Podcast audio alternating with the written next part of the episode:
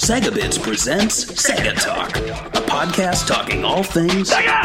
with your hosts, George and Barry. Look, it's a giant talking egg. I'm not talking to you. I'm talking to the master here. Say what? No, I did it right. I'm right. I'm always right. Hello and welcome to Sega Talk. I'm your host George, and with me, like always, is my shadow, my dark side. I guess I don't know. Is that what it is in this game? Barry the Hedgehog. Hello, George. How's it going? Um, we're going to be talking more about Shadow the Hedgehog, which, let's be honest, Sonic the Adventure 2 is Shadow the Hedgehog, the video game. Uh, Just start the damn show. all right, all right. Uh, before we start the tr- show, we start talking about our memories. First, we always started off with if there's a Patreon pick, which is a tier on our Patreon, which you can check us out on www.patreon.com slash segabits. You could pick an episode. right. And this episode was picked by Daniel Andres. He uh, even said, like, this is going to be an impossible episode to do. So we took on the challenge. And it- to be honest, it was really hard because Sonic Adventure 2 has a lot of stuff in it. hmm So, uh, can you read his message and his memories? Can I? All right. And his memories. All right. Well, this is what Daniel Andres had to say. He said, Sonic Adventure 2 was the first 3D Sonic game that I ever played or saw.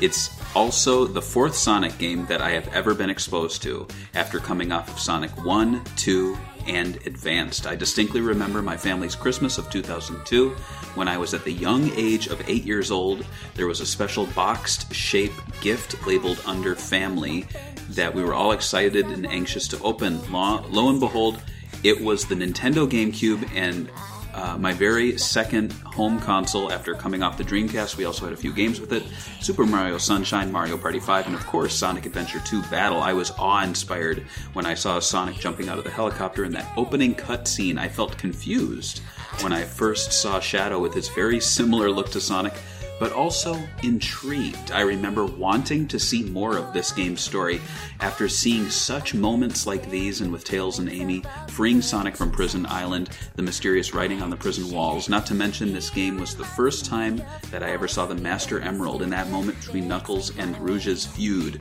I didn't even know what the Chaos Emeralds were yet.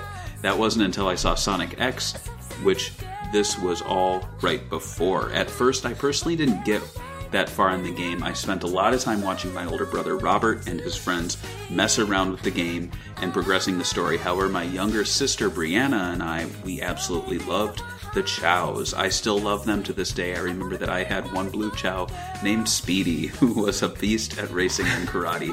However, I never really let the poor guy sleep, and after a while, he got sleep paralysis. I feel really bad about that to this day, as I really didn't properly know how to take care of them at that time. Now, my main Chao is a Chao named Kawa, who I've named after my daughter River. For the longest time, I couldn't beat SA2B. I finally made it to Cannon's Core after my surprised expression from unlocking the last story episode. I didn't have Knuckles' air necklace yet, let alone even known that it, it had existed. An old acquaintance of mine from middle school told me all about it and exactly what I had to do. This was all in eighth grade. I didn't beat the game until I was 14, and it, um, and it's the first Sonic game that I have ever finished. I love SA2 so so much, from its gameplay to its music to its atmosphere. Not to mention all the unique playable character types. The first time playing City Escape and Metal Harbor were awesome and fantastic. The epicness of having to beat the clock in Green Forest, the frustrations that I felt with stages like Security Hall, Meteor Herd, and Mad Space, or the fun I had blowing up gun robots in Weapons Bed or Cosmic Wall. Each time that I finished a stage in this game, I felt a big victory to me I will never ever forget. For the first time I ever saw the epic moment of Shadow and Sonic turning super, or even the final hazard itself. Still one of the greatest Sonic final bosses ever, right next to Solaris or Metal Madness, in my opinion, somewhere in between there. At the time, I didn't think too deeply about SA2B. Now, after all that time later, I have had a lot deep thoughts of um, it as a whole. It's how it how it's Sega's last huge console Sonic game, and that shadow is really the heart and soul of the whole game, or that it has impacted so many people and has birthed a lot of Sonic fans all over the world. I mean, that is huge. The game is, without a mind's doubt, the most loved Sonic game ever. And to close things out, he says, it's a shame, really, that it doesn't seem like Sega has any big plans for the game this year. Don't get me wrong, I'm very appreciative and happy for what they're doing. I'm still looking forward to Sonic Colors Unleashed and Sonic Origins and Sonic Rangers. However, this is only 10% of what I was hoping that Sega had announced for the 30th anniversary. I was really hoping that we would have gotten a ginormous Sonic the Hedgehog history game collection for the end of the year. Just ports of the games with a brand new Sonic 3, make, 3 remake from Christian Whitehead, and later on, sometime in 2022, we could have gotten like a DLC bonus of SA1 and 2 or something. Um, however, we also would have had Sonic Adventure 3 announcement. Wow, this guy's really dreaming next to yeah, the game collection. I was going to say this is a lot of dreaming. I, and I'd, im- I know I'd imagine Aaron Webber, Yuji Naka, and Takashi Iizuka coming out on stage and saying, "Don't worry, it is coming. We just need a little more time. For now, here's all the other Sonic content." But that didn't happen. Oh well, a man can dream. Anyway, here's to to uh, 20 years. Oh yeah, I was like, what? Here's to 20 years Sonic Adventure 2, which is turning 20 this year. Even though if the rest of the series is technically your sequel, I still hope for a Sonic Adventure 3 and I also hope that I will leave it an impact on old and new Sonic fans and gamers just like you did. So if that tells you how important this game is to some people, and believe it or not, we got another long one coming up at the end of the show. Oh. but um, I I know people really, Uh-oh. really, really like Sonic Adventure 2. It's like this massive game to a lot of people, and you know, I had mixed feelings about the game, but now going back and looking at all the info that I had to gather, I'm like, this is a massive video game, like a, for a platformer. Um, right, so um, the obviously Sonic Adventure 2 was huge, just like we heard from that Patreon me- message from Daniel. Um, Mhm. and it was and it, it was supposed to be the follow up for us. I mean, he got it for Battle, but for us, the uh, more old school, I guess, Sonic fans that were older at the time, it was the way Sonic Adventure 2 opened the chapter for us for the Dreamcast. Sonic Adventure 2 sadly closed the Dreamcast's lifespan. This was kind of marketed at the time like the end of the Dreamcast, and this was like the last big present or last big AAA game we got. And of course, we're also going to talk about the enhanced, I mean, I guess I'm doing quotation marks, uh, port on the GameCube called Sonic 2 Battle. Uh, that's actually brought a lot of discussion online, and there's a lot of YouTubers making videos about how uh, either Sonic Adventure 2 or Sonic Adventure 2 Battle is the best po- the best version of the game. We'll talk more about that later. But uh, what are your memories of Sonic Adventure 2 and Sonic Adventure 2 Battle? And I just want to say that yes, this game turns 20 years old tomorrow because it came out on the 23rd to be the 10th anniversary of Sonic. So yes, tomorrow recording this episode is the 22nd. Tomorrow is the 23rd. It's going to be the 20th anniversary. It's crazy that this was 10 years, right? From Sonic 1 yeah, and and it feels like Sonic One from Sonic Adventure Two. There was such a leap in technology and gameplay, and now we're 20 years later, double the time span. It doesn't feel that huge. No, it doesn't at all. Though, you know, if, if you're fishing for memories, I've got several. Um, though I'll keep it brief because I'm sure I'll be sprinkling my memories of the game throughout the episode. But um, Sonic Adventure 2 was a big one for me just because it was really the first Sonic game that I was there for uh, on release since really, gosh, I, I want to say maybe like Sonic and Knuckles, maybe because I mean, sure, 3D Blast I got like day of release, but looking back, that you know, it's not it's not like a main series game. It wasn't a big deal at the time. It was just kind of like, oh yeah, that comes out soon. Let's go buy it. Um, but this is the the first one that was both a real event and I was like there for a day and date because you know Dreamcast I didn't get until a few months later because that September 9th release date's great and all, but when you are like a kid, you don't really get anything until Christmas or even your birthday if your birthday falls between September and Christmas. So, um, yeah, it was just, it was really exciting, uh, that a new Sonic Adventure game was coming out.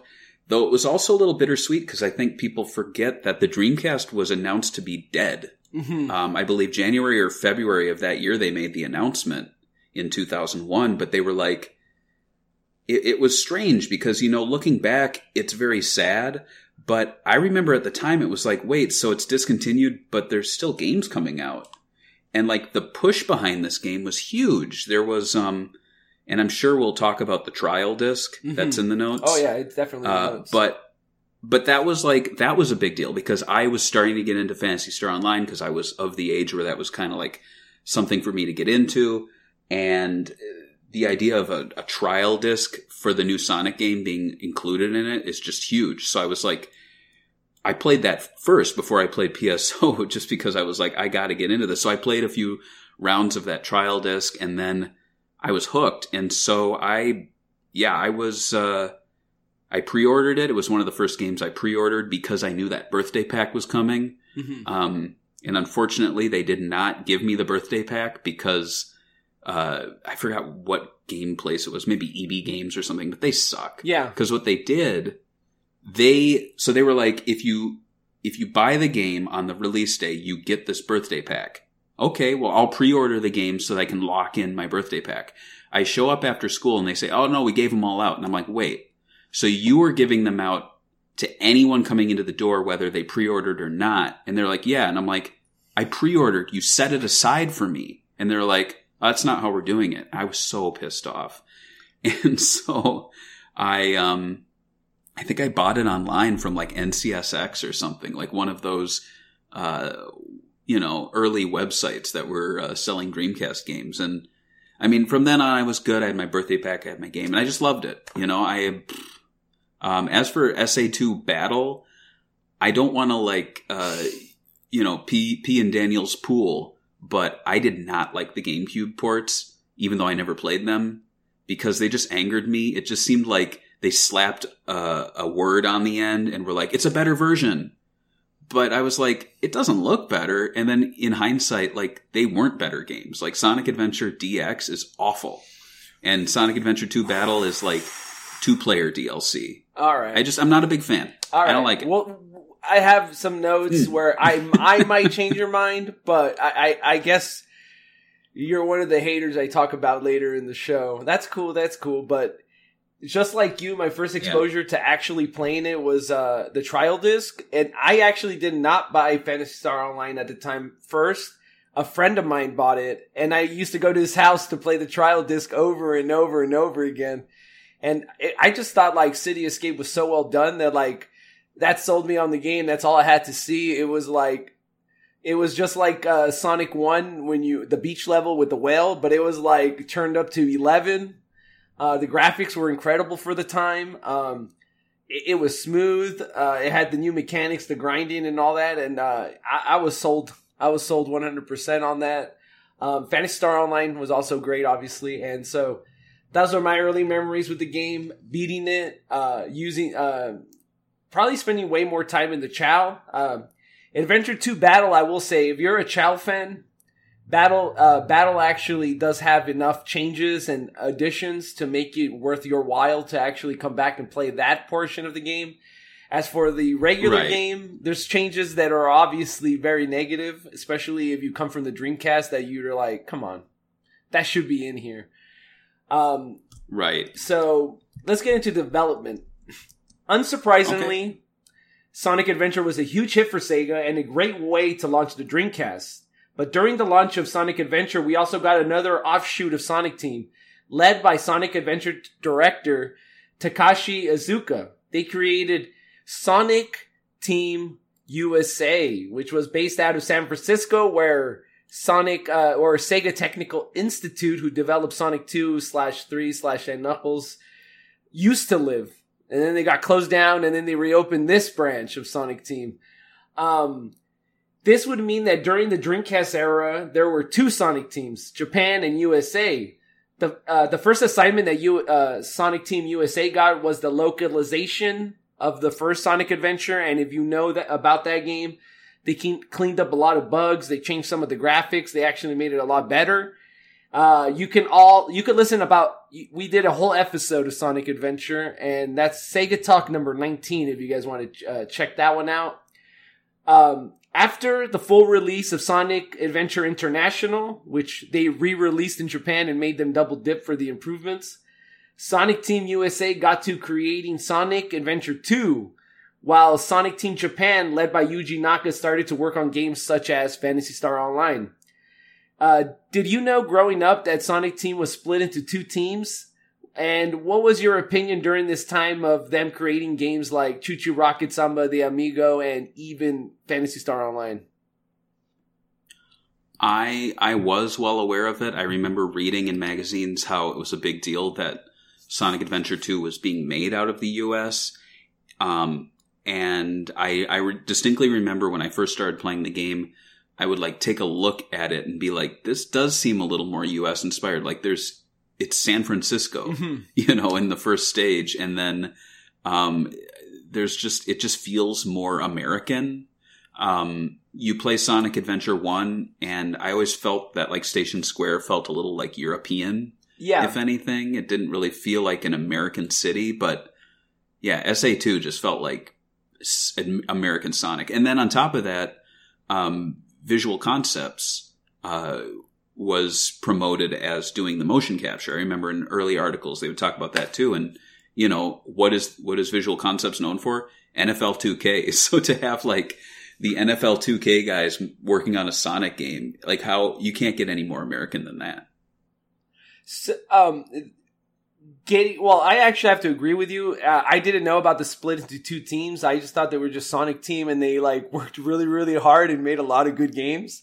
Because at the time they were going crazy. They were just like every other week they had another new game coming out. But uh, it, it, this is funny that I I'm reading the notes and it's like uh, it, it starts off with Iizuka saying that the first thing they did in, in development was fix the story. But I also read some of the other interviews later and he says that they never that this isn't about the story but that's when you read about development that's the first thing he tried to fix so it's Iizuka being weird in interviews like always but yes and one of the biggest things they wanted to introduce was a dark sonic uh, this was no that's how he was known for in early development this would mean that Mhm. there would be yet another new character introduced to the sonic universe uh, when we talk about Shadow, uh, we they actually showed off his early sketches where he had the scars and stuff. You remember that?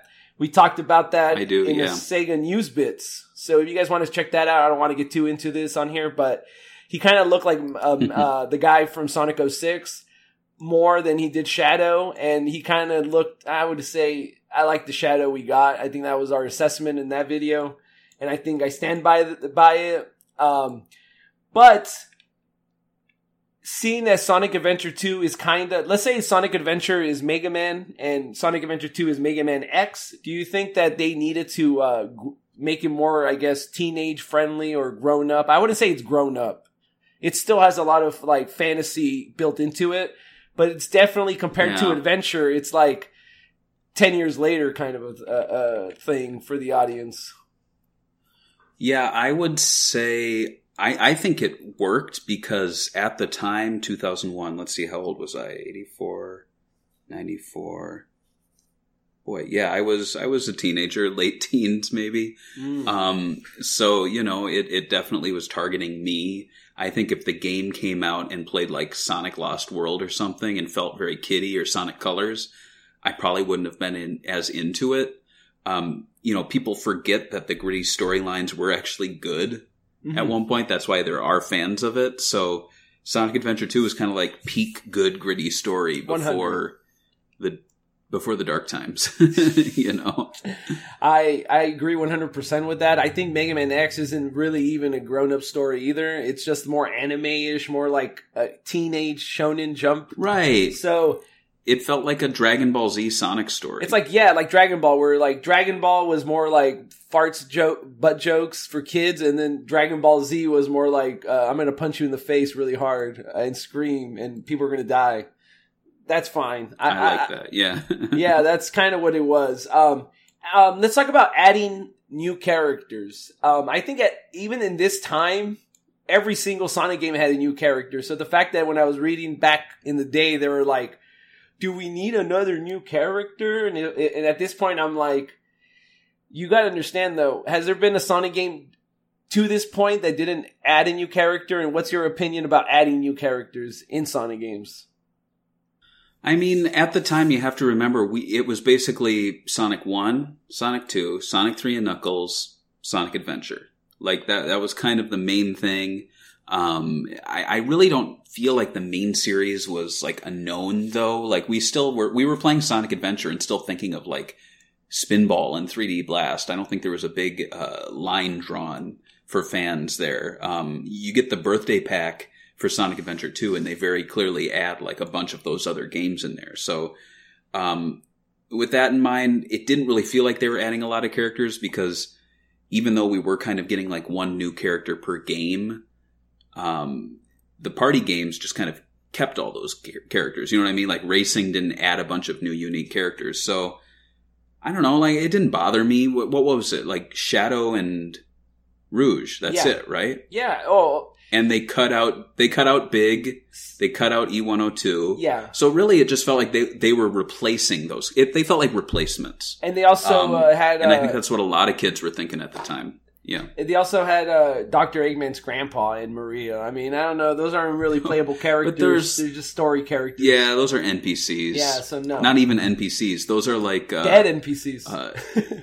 cutscene characters background characters For sure. It's, yeah it's like the president. dead npc yeah yeah yeah exactly. So like i guess yeah to to answer your question again even though i think i just did um they were replacements. They weren't new character i mean they were new to the series but they weren't added on. It's not like oh now you can play as sonic tails knuckles amy e102 big. You know it wasn't like that president. really.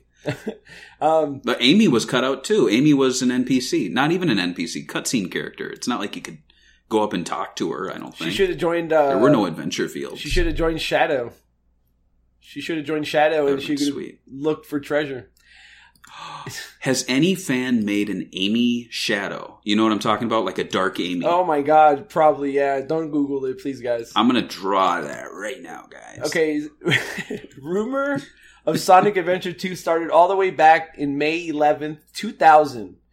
Uh, then Sonic and then Sonic Team actually came out and finally released a handful of screenshots at E3 and a trailer.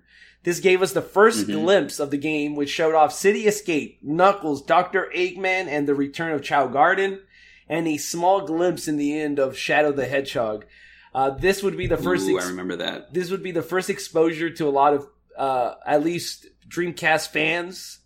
If you were a Nintendo fan, you probably don't know. I mean, you've probably never seen this, so this would be the first time. Let's play it. Are you ready? This was uploaded on a little site called the Sonic Stadium. Have you heard of them? They're they're pretty popular. I have. Dude, I got to give them credit. they I gotta give them credit because I was looking at Sonic Adventure 2 info from 2001 and they were posting about it in 2001. So uh, kudos to whoever posted those posts. Yeah, Yeah. good for them. So uh, here's the trailer. One, two, three. Yeah, let's take a look. Sonic Team presents. Oh, it uses the Sonic Adventure sounds. I forgot about that. Like the the intro to Open Your Heart. Yeah, yeah, yeah. That's weird.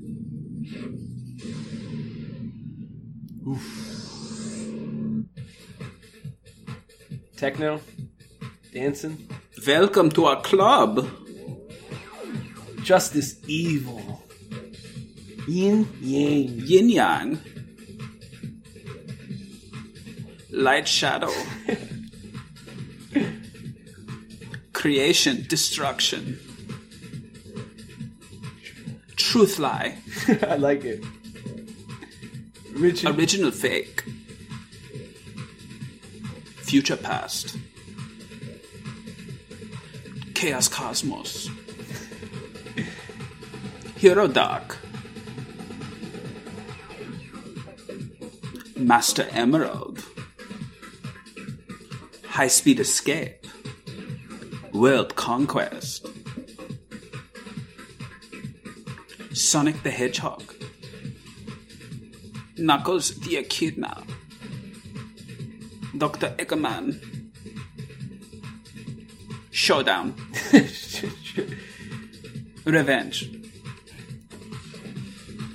Chaos Emerald again. Top secret weapon.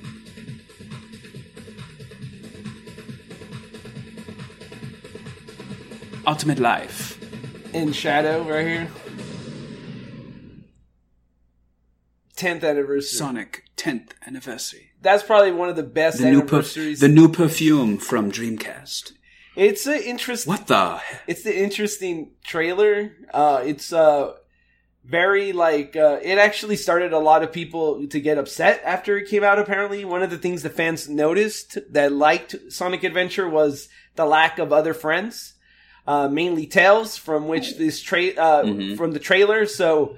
Yuji Naka apparently had to dodge a lot of questions during this time period because he he didn't really want to say yes. He just kept on either dodging the question and all all of it and just changing the subject, or he'll say wait and see. And uh, you so and um, a few months after E E3 2000 trailer, in on September 22nd, Sonic and Sega, Sonic Team and Sega, uh, Sonic Team and Sega held a Sonic Team Festival on SegaTeam.com, SonicTeam.com. This was an early Mhm. start of online marketing at the time. Um, they would release screenshots every day for 10 days, and they released a ton of screenshots. Um, I couldn't find the start of it on the Wayback Machine, but I do have one right here. Um, if you're watching the video, where what their website used to look like. Um, so it's very bad. I mean, you know how it was back in the early 2000s. I just like the fact that they have their picture down here in San Francisco in the bottom. And it says, What do you think? Stay tuned for more information from Sonic Team USA here in San Francisco. So it was like way more personalized, right? With the developers and stuff. And it felt like uh, it's, it's like something that they should, I don't know, bring back where the developers give you little messages like this and they make a bigger deal about the developers. I feel like that kind of era Oh, absolutely. is g- come and gone. So that's cool. Um, I will say, do you remember the time when people were discussing um, the whole like? Tr- I don't remember the trailer specifically, but I remember people saying that the early like in on forums or whatever. Even though I couldn't find any info on this, it was just people talking on forums, right? Where they said that the Yeah. the original idea behind Sonic Adventure 2 was supposed to be that you play as uh, Sonic, uh, what was it, Knuckles and Eggman, and you guys are trying to stop uh, Shadow the Hedgehog, who's just an NPC, non-playable character, and that uh, oh. and that um, they changed it because people got upset that they wanted more gameplay, so they compromised by basically cloning every character. So Sonic was Shadow, uh, Knuckles was uh, Rouge, which doesn't make any sense. She wasn't even shown until way later in development. And then that uh, Right. Eggman in Tails, obviously, because everybody kept on asking about Tails. Um, that's the rumor I heard, and when I started seeing the notes, I'm like, I can see why people would think that. But uh, do you ever hear That's that that rumor about that? I I have not heard that rumor. I remember when Shat people were saying Shadow's name was going to be like Terios or something. Um, Mm.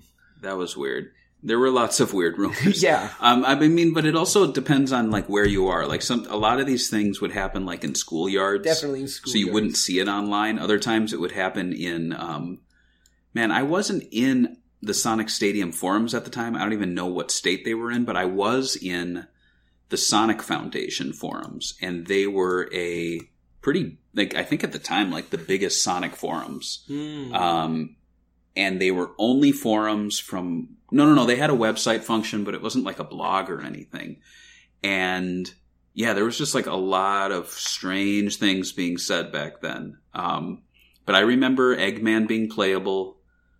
I think there was just i think there maybe was like a general fear that shadow would replace eggman and you wouldn't get to play as him. Mm. which makes sense because we didn't know at the time that there would be a hero villain mechanic. No. we just thought we were just thinking Sonic Adventure rules, and we're like, well, then Eggman becomes good, and then you fight the bad guy, which is Shadow, Yeah. which I mean makes sense. It makes sense. Um. So this is the first time in this game that we got the grinding mechanic, and also the first time we got to play as Doctor Eggman as a playable character uh, in a mainline Sonic Mhm. game. Uh, what are your opinions uh, on this aspect of Sonic Adventure? Like the fact that you could grind and now you get to play as Eggman. Was that a big deal to you? Did you even think about it, or did you just play the game and were like, "Oh, cool, it's Eggman, I guess." I, I, well, first off, the grinding mechanic, I remember at the time, I think both in the official Dreamcast magazine and just like amongst fans, there was a thought that it was Jet Set Radio that really pushed Sega to make this change because it was, it's like one to one Jet Set Radio. You jump and you grind on a thing. Other people were saying, oh, it's because Tony Hawk is really big right now. Um, I don't really know why Sega did it. Maybe we'll, maybe you'll tell me and I'll like learn something new. They didn't But, talk about um, it, but yeah. people did say that Jet Set Radio was an influence within Sega. But at the same time, I feel like Mhm. Tony Hawk probably influenced Jet Set Radio in a way, but they made it their own version of it, like inline skating. Um, Right. so after this, Sonic Team released Sonic Adventure 2, The Trial, with each copy of Phantasy Star Online giving gamers a way to play City Escape for the first time. In this stage, uh, the setup is that Sonic is jumping out of a hel- helicopter away from a group known as Gun, and uh, and, Mhm. and city boarding throughout San Francisco.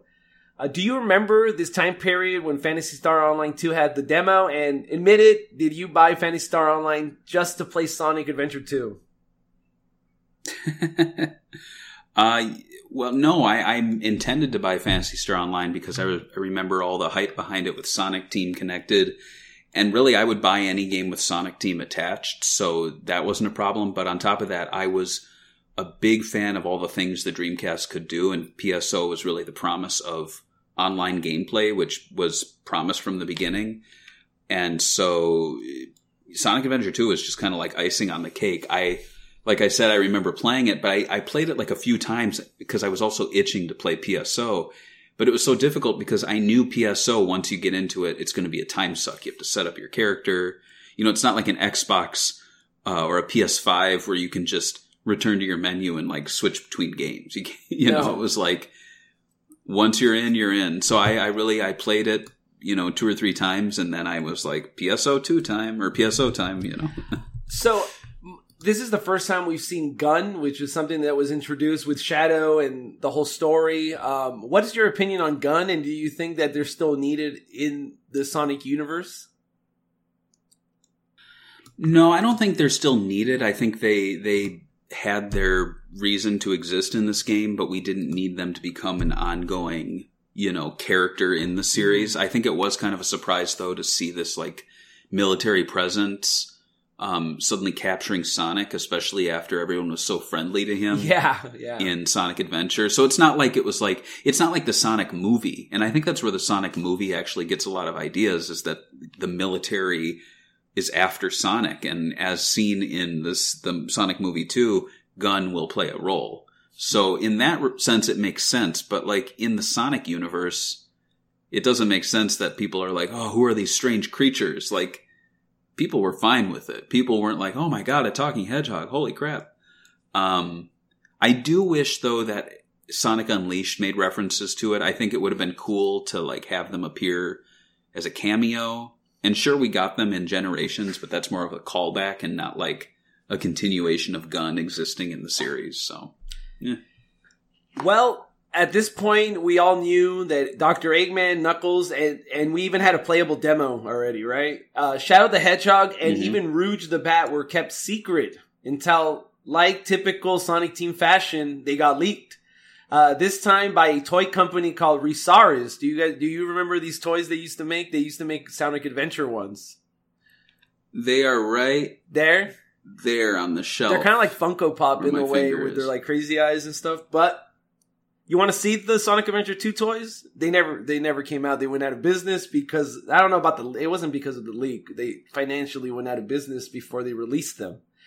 Um, hmm uh, Sega wouldn't hype up the uh, Rogue the Rouge the Bat until April 2001, basically two months before the game release. So they kept They kept her under lock and key. And that's why I, I was like, man, maybe that rumor was true, right? Uh, what do you think? Se- why do you think Sega took so long to even show her off? Like, I felt like another new character would have just added more hype to the game. Like, oh, now there's a bat in this game Uh, with with big old, big old brain. Watch Big yourself. brain, There you go. big ears.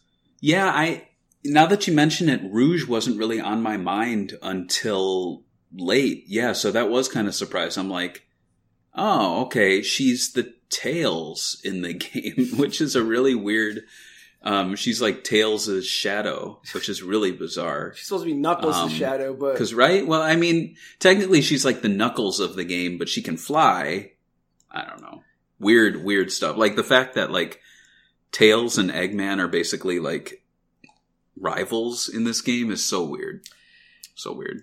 Before we, we move on to more talk, I, I have to talk about this because it's one of the things that always bothered me growing up about this game was the adventure fields aspect of Sonic Adventure was completely cut out.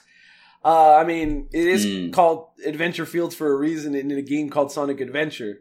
Uh, I did I did read some interviews and was wondering what Sonic Team's PR answer was for this. Uh, and this is Iizuka talking about it. He said, "In the original Sonic Adventure, you had you had the quick action sequences combined with field action sequences, exploring, item hunting, etc. In Sonic Adventure 2, we mix the sequences depending on each character. For example, Sonic is the fast-paced action sequence, Tails wa- uh, was the shooting sequences, and Knuckles was the exploration item finding sequences. So definitely doesn't say why Right. there's no open hub world, but he says all the stuff you did on the hub world is within the game, so you don't actually need it. Um, what is your opinion on Sonic Team? Rem- I guess. what is your opinion on this answer, or just Sonic Team removing Adventure Fields? Period. I mean, I I don't remember being too bothered at the time. I think it was like, oh, cool. So it's like the classic games where you just play stage after stage, but it mixes it up like in Sonic Adventure. So if anything, it's like it's like speedrunning Sonic Adventure because instead of playing this character for three hours, this character for three hours, you play All of them. a little bit of this, a little bit of this, a little bit of this. And I, I, to be quite honest, like I, I don't know if I prefer it, but it was new and different and faster paced at the time, and that's I think that's a good thing. Um, but yeah, what what did you think of that? I really like the adventure field uh, on on it. I did notice it. It wasn't a huge deal. I think the bigger deal for me was that uh, in Sonic Adventure, for the first one, you could just play as Sonic if you wanted to, which is let's be honest, the coolest levels. And you didn't have to take a break and then play like oh Big the Cat. You you could choose to play Big the Cat. Uh, you would unlock these other perspectives to the story, which I thought was interesting. I wish they would have kept that on here, where you would be able to play as Sonic for a while and then when you meet Shadow or any character, you unlock their story. I mean, it might have made the game a lot shorter because there wasn't as many Sonic and Shadow levels, but it would have made the experience, I guess, more action packed for people. Like, I, I think some of the, the treasure hunting stuff just made me like, sometimes I'm like, oh, I gotta play as Knuckles right here. God, God damn it, Knuckles. I love you, you son of a bitch. But anyway, um, not not long after the first playable demo, Sega actually announced their partnership with Soap Shoes being the official Sonic Oh, the yeah. Hedgehog footwear for Sonic Adventure 2. Official. At this time, Soap Shoes Company was only a few years old, being founded in 1997, and it actually gained popularity with its online and video game marketing. Uh, for young people that don't know what soap shoes are, they're basically regular skate shoes, but like in the middle of it, where you're like uh, the middle of your foot, there's like this plastic thing that that's like kind of like curved in, and you could grind on things, right? Like a skater. Um, here, here's yeah. what they used to That's look awesome, like if you're watching it on video. They're basically just skate shoes with the plastic thing under it. Um, you would be able to like, I guess, butter, uh, but I don't know what they did. Wax. They wax the, the, the pipes or whatever. um, do you remember the era of soap shoes? And did, did you own a pair of soap shoes after Sonic at least? Um, I remember the era of soap shoes, but it was a very brief one. Um, Very brief. I recall them not being too prevalent. it was kind of hard to find them. And by the time they were gone, they started going up in price, and now they're pretty expensive. Um, I knew. have you looked into how much they sell? No, for? I don't want them. I was gonna say I knew a kid that used to have them when I was in school, like eighth grade, maybe seventh grade. I remember it was middle school because um, I remember that he used to bring them and he was always showing off. And then he also got these other shoes where they were like um, they had they were regular shoes, but it, un, in the shoe that this wheel would come out and then they would become rollerblades. He thought this guy thought he was the most slickest guy in the world, dude. It was funny. I loved it. So I'm going to tell you right now, I just did an eBay dive for soap shoes. There are only eight listings, um, one of which are just the grind plates. Oh God. for um, for like, I guess for other things. So basically, well, can you guess what? What do you think the cheapest one is? I mean, you also have to get it two hundred dollars probably. One seventy one ninety nine is the cheapest one, Oof. and they're in so so shape. Uh, the uh, most expensive asking price are uh, is one thousand dollars, But the thing is, and these they're ugly are- as fuck. I mean, They're so ugly. And what's so annoying is they never made Sonic ones. No. They never made ones that look like Sonic shoes. For a series that's so dependent on the character's shoes, they've never released shoes that look just like Sonic's. It's always like, oh, coming from uh, I don't know, like who who's the big one? Like I don't know, Adidas. It's Sonic shoes, and they're like blue with like this palm tree on it. Like that's not Sonic's shoe. Stupid. uh, Don't be stupid. I, I I don't like these shoes. I think they're. I'm glad they're gone. Um, um, I it was a bad era. It's just a dumb gimmick. They were really trying to get off the whole like everyone's playing Tony Hawk Pro Skater, so now you could become a skater without skating. Hell yeah. Like if you were too afraid to like skateboard, you could buy these shoes and grind anyway. Um, Right. I, I won't be talking about the full story here, but this is the s- the story section. Um, but I will go with the summary that I found I found online, and it doesn't even really like capture this. Like this story is so complex for some reason. I don't know why, but this is the the synopsis that is supposed to tease you into this game, right? Learning of a secret weapon from the diary of his deceased grandfather, Professor Gerald Robotnik, Eggman infiltrates a high security gun facility and revives it using the Chaos Emerald. The weapon, a black hedgehog, and self-proclaimed ultimate life form named Shadow, offer, offers to help Eggman conquer the world, telling him to rendezvous at an abandoned spa- space colony, Ark, with more Chaos Emeralds. Shadow goes to Central City, encountering Gun's forces after stealing an emerald. Shadow is vowed to fulfill a promise to a girl, Maria, which he interprets as one of revenge. Shadow blasts through military force and meets Sonic. After a brief confrontation, Shadow escapes and Gun captures Sonic, whom they may stake for Shadow. Uh, so let's start with the, let's start talking about these new, I guess, uh, story elements. While the first Sonic Adventure explored more into the history of Knuckles, uh, Sonic Adventure 2 dives deeper into the history of Eggman by first introducing Mm. Gerald Robotnik. What are your thoughts on this revelation? That was huge. Like to see his extended family and to have them bring Robotnik into it because at this time, I, I felt like American fans were starting to realize that Robotnik was an American invention. Eggman was his Japanese name. And I think there were a lot of like otaku kids who were like on the playground going, actually, you know, his name's not Robotnik. It's, it's Eggman. And I've been calling him that since 1991. um, and then to have this game come out. And actually, I had a friend that did that. He was like super into anime. He's been to Japan, You're not gonna you name know, drop him. all that. And then, You're not gonna name drop him. Uh, his name's Andy. Okay, I thought he was someone And, online um, that I might have known. Sorry.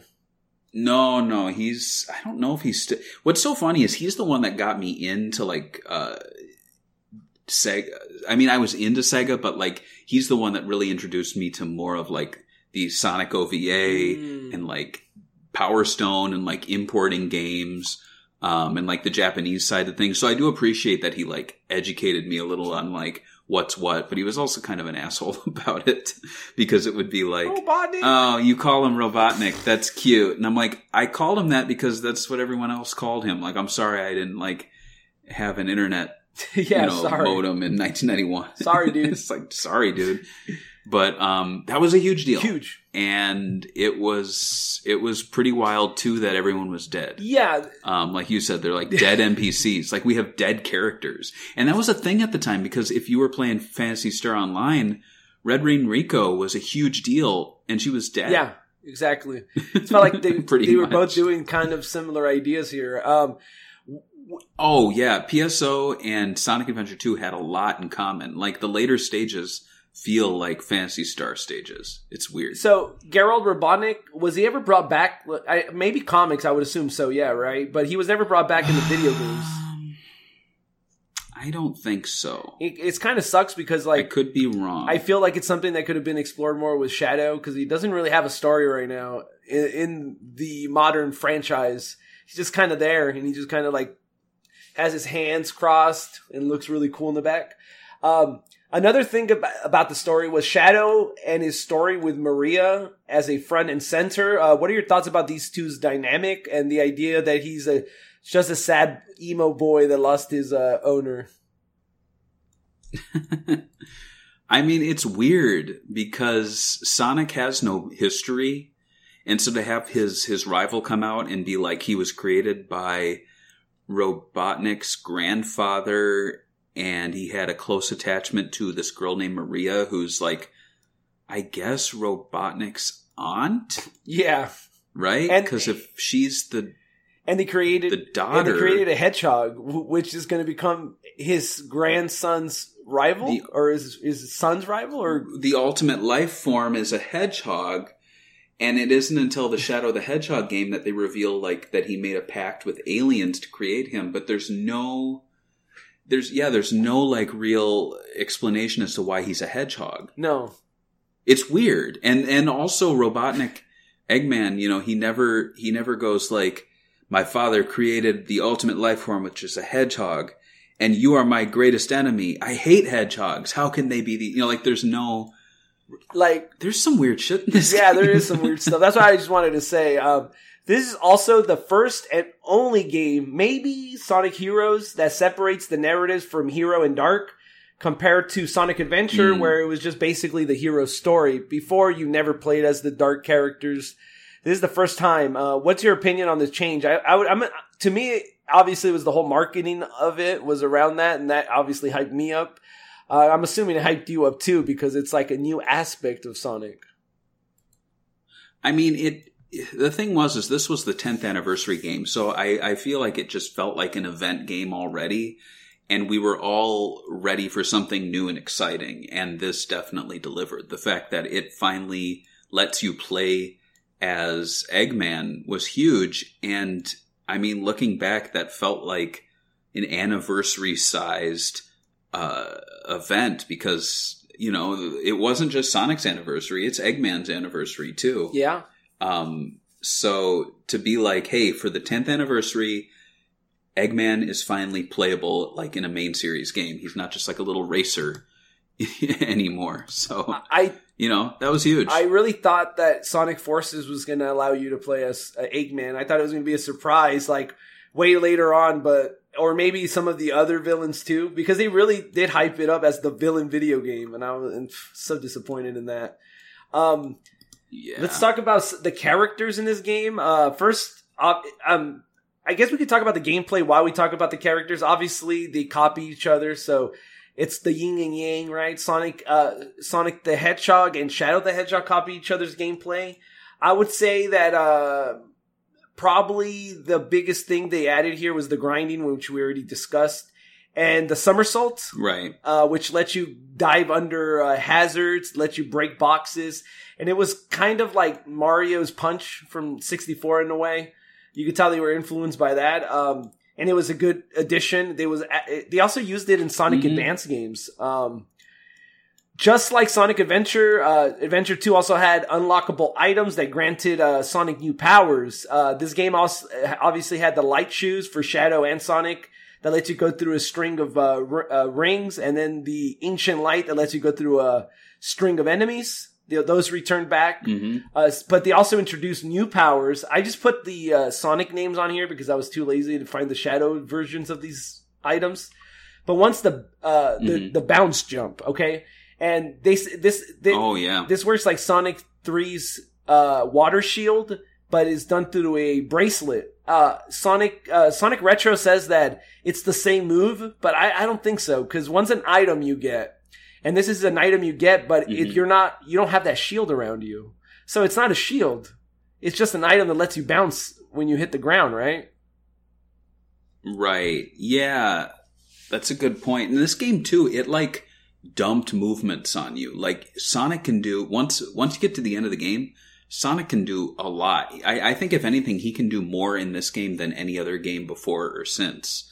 Like Generations comes close, but you have to pick and choose what you can do. Yeah, But in this one, it's like the amount of movements you can do. The bounce. I love the bounce. Yeah. It's so goofy, but like boing, boing, Yeah. boing, it's great. boing. You know. Uh, there was also the flame ring that lets you go through metal crates. Uh, there was also the magic Mhm. gloves that lets you. Uh, Oh, McTiny. yeah, it makes you gr- grab enemies and put them into capsules and then throw them at other characters. Which uh, w- and then the mystic melody that every character has. Um, oh, I love Mystic Melody. here's a here's a here's now we're getting to the interesting bits. Tails and Eggman. Um, it's crazy because throughout their history, they are kind of like each other. They both like inventing stuff and they both like robots. It just makes sense that they have similar gameplay. Like they are kind of each other's opposites in a way. I mean, he's an old man, he's a young boy. uh, so yeah, it's like, and they both invent gadgets. So it's like, come on. Um, the, the same way Sonic and Shadow used it, obviously they do too. But this time they gypped the EO2 Gamma gameplay from the first Sonic Adventure title, which makes our robot go away, sadly. Tails Right. uses a bipedal version of Tornado 3, aka the Cyclone, while Eggman uses the an egg walker, and which actually sounds like something retired folks who can't walk too good use. You know what I mean? hey, what do you got? I got the egg walker. Ah, the Egg Walker. Uh, both these characters play similar. Obviously, you shoot the button, you hold it, the action button, and then you could like, uh, what is it? Homing. You could home a bunch of uh, attacks, kind of like Panzer Dragoon in a way.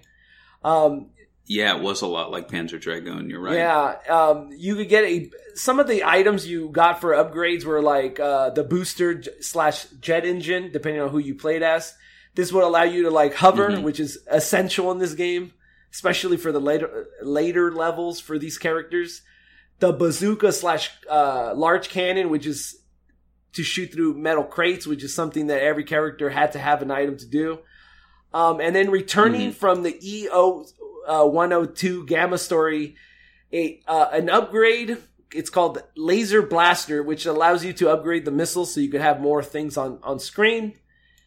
And now we got the game. Now we're going to talk a little bit about Knuckles and uh, Rouge the Bat, which, whew, man, when I was growing up, these two characters gave me so many goddamn headaches, dude. So many head- headaches. so uh, they're a copy of each other's gameplay. It's obviously Sonic Knuckles' combat from the first game came back. He has some uppercuts. You could punch. They're both pretty cool. They actually feel like they should have like an action game built around uh, their mechanics, but they don't. Uh, this time Mhm. around, you go underwater. Um, that's new. Uh, but issue is uh, finding actually emeralds on this game is harder than the first adventure game, which is weird. I don't know what's up with that. I don't know what Sonic Team was thinking. Um, some of the upgrades you get is the shovel claw uh, slash pick nails, which you could dig through the ground. Hammer gloves slash iron boots that uh, let you destroy steel containers, and the sunglasses slash treasure s- scope, the ability to see invincible items, and obviously the mystic melody. Uh, what are your okay? Out of these three gameplay mechanics, obviously Shadow and all that, which one is your least favorite? And you you you could be honest, dude. It's cool. I'm not to judge. I think the shooting stages were my least favorite. Really? Why is that? Um, they got old. Like there was just at certain times you were just holding down and spinning the thing because you just want to target as many things at once. There wasn't too much. Um, I guess uh, I don't, I don't. I just felt like uh, button mashing Oh yeah. and and like and I guess the way the vehicles move too, because you'd spin, you go click it, bip, bip, bip, and then Eggman's machine will go. You know what I'm talking about? Like if you spin too much, and and you're like, if it was Sonic, he would just be walking like this. But with Eggman, it was like, "Doo, doo, doo, doo, doo, doo, doo, doo, doo, doo." For sure. And it was just like silly to be like navigating corridors in these giant machines and seeing them like they never struggled, but just the amount of movement going on with them was just ridiculous when you're just trying to like walk through a corridor. And also, it shouldn't be that difficult. and the like Omega, Gamma, Gamma, Omega, whatever his name is. Uh, his gameplay on Sonic Adventure One was like was basically the same thing, kind of, right? But like I always like I only had like he was the shortest story, I think, him or Big the Cat, and I we and I already felt like I already had Right. enough of this. Like it was just long enough where I was like, that was good, that was cool, it was a little snack. Here they kind of like try to make it Mhm. its own thing, and maybe they should have had some like maybe like um like rail stage shooting games where like they would break up the action by having like a Panzer Dragoon type level randomly within. I, maybe I don't know. Sonic Team knows better than yeah. this. Yeah. Let's talk about next. We could talk about everyone's favorite aspect. I, I always hear about this. The Chao Garden. You hear about this before? never, Never heard of oh, it. Sit back and let me explain. Sonic Team brought back the right. Chao Pet Raising Simulator, or at the time it was known as A Life, not a pet, pet simulator. Uh, back to Sonic Adventure 2, re- revamped and re- expanded. Now, to enter the Chao Garden, you must find a Chao container to join the world. But after, uh, so after you find it, you actually could just do it through stage select. What do you do? You, did you like that? The whole finding the container. Like, I don't know why they just didn't put it in the menu. Like after a while, Uh, stupid. I, I, I think the problem was is that I, I get what Iizuka was trying to do, like putting the exploration in the stages, but if you're playing through the game the first time, like what's your goal? Is your goal to explore? Is your goal to get the best score? Is your goal to have the shortest time? Like, I mean, it was a very replayable game, so that's a good thing. But like, yeah, like, am I going to spend time looking for the Chao key when I really just want to get the keep the game moving or have the fastest time for something? Um, more often than not, I would just like get lucky, find the key, and be like, "Oh, I guess I'm going to go see the Chao now." But I never was like, "Oh, I got to find that key." You? Yeah. Yeah. It. I, I think that's my one maybe complaint about the game is that it's like you have to choose what way you want to play beforehand. You can't just be like, I don't know. I don't know. I think I got Yeah, you. I think adventure stages probably would have, or just just let us. You don't need a key. Just let us in every time. Like ask, do you want to visit the Chao Garden now? Sure, anytime. So, uh, Yeah. the game included the regular Chao Garden that we all know and love, and then a Hero Garden and the Dark Garden to unlock. Um, I the Dark Ga- Garden is obviously the coolest one, uh, the one that looks the most different. Um, just like the, uh, ju- it's, it was basically just the theme for Sonic Adventure, right? It was supposed to be dark and evil, so the fact that they have a hero and the dark makes sense. Uh, you could also uh, raise chows as dark chao or a halo, like with has little devil horns, and you could also have a uh, hero Oh, yeah. ca- uh, chows too. That was pretty cool. I thought the addition to the the whole system. Um, Chao Racing returns, but this time uh, instead of just having beginner and jewel races, so we had uh, beginner, jewel, hero, and dark. Uh, the racing also Mhm. has a challenge races where you could uh, basically go against certain opponents. It was usually other chows, but they also had Om- Omochao, the the annoying uh, little flying instruction thing. Uh, Aw, This was pretty- He's not annoying. people find him annoying. So, I mean, you find him He's annoying, too. You're right. Uh, uh, this was obviously all massive improvements. This title also added Chao Kin. Oh, I guess I didn't have a picture of it, but Chao Kindergarten, which was uh, which was included, which had like a few uh, services in it, which was Chao Doctor, where you could uh, expect you, they'll check out your Chao and they'll tell you his trait, and you can also heal them. a classroom where you could teach your uh, child skills like instruments or painting. Mhm. And there was also the child principal that would give you tips on raising them. The black market. This was only available through the internet for the Dreamcast. Re- uh, it was repackaged into the uh, GameCube version that lets you use your rings to buy items like Chao hats and fruits, or also new eggs to hatch. Uh, that was pretty interesting. Did you did you ever use the black market, or were you not that into the Chao raising racing mechanic raising? I used it. I used it, but you have to remember, like, you only had like a year with this thing, Yeah. with the online services, really. It's not like 2003 rolled around and you're still like, oh yeah, I got my Dreamcast hooked up to the internet and everything's working. Like, everything started disappearing and, you know, they just started pulling stuff from the internet. That was sad times. It sucks that it sucked, but I, I did, I did experience it, but not enough to really remember it. There was there was also the return of the VMU mini game, which I'm sure you're a big fan of. This uh, Chao Adventure Two, it was called this time. This, It was good. Yeah, this time Yeah. it was focused more on mini games uh, than just your typical breeding, and it also allowed you to connect your VMUs and uh, all that other stuff that the old one did. Uh, did you put a lot of time into Chao, uh, Chao Adventure 2? Because, like, personally, I wish I put more time into it because, like, dude, your batteries were running out so quick on those things. You know what I mean? so it's like I, I, I got lazy, never changed it. Yeah, I, I think it was a mix of laziness and also the fact that it I had just spent so much time on Chao Adventure and I didn't really at the time see the uh, the benefits of the sequel. I didn't see the big difference. I was like, I've done this. But looking back, I, I do wish I would have done more of it because it definitely looked improved. I mean, Chao in general were just overall improved. For sure. Um, that's not all, Barry. I know we already talked about Sonic Adventure 2. It has a full story mode, six playable characters, three different gameplay mechanics, a full Chao raising system, a VMU mini game that you could uh, add, but it also had a two player split screen mode, uh, which was introduced. You know, split screen has been a Sonic staple since Sonic the Hedgehog 2. Sonic Adventure has two in the title, so obviously it has to have two players. Obviously. And uh, one of the two players mode was racing or versus, right? And it was Sonic versus Shadow, two players. Uh, Tails versus Eggman and Knuckles versus Rouge. Uh, the Sonic. Uh, it- do we need to get into this? You did you play a lot of the two player mode because this is probably my least played mode for me.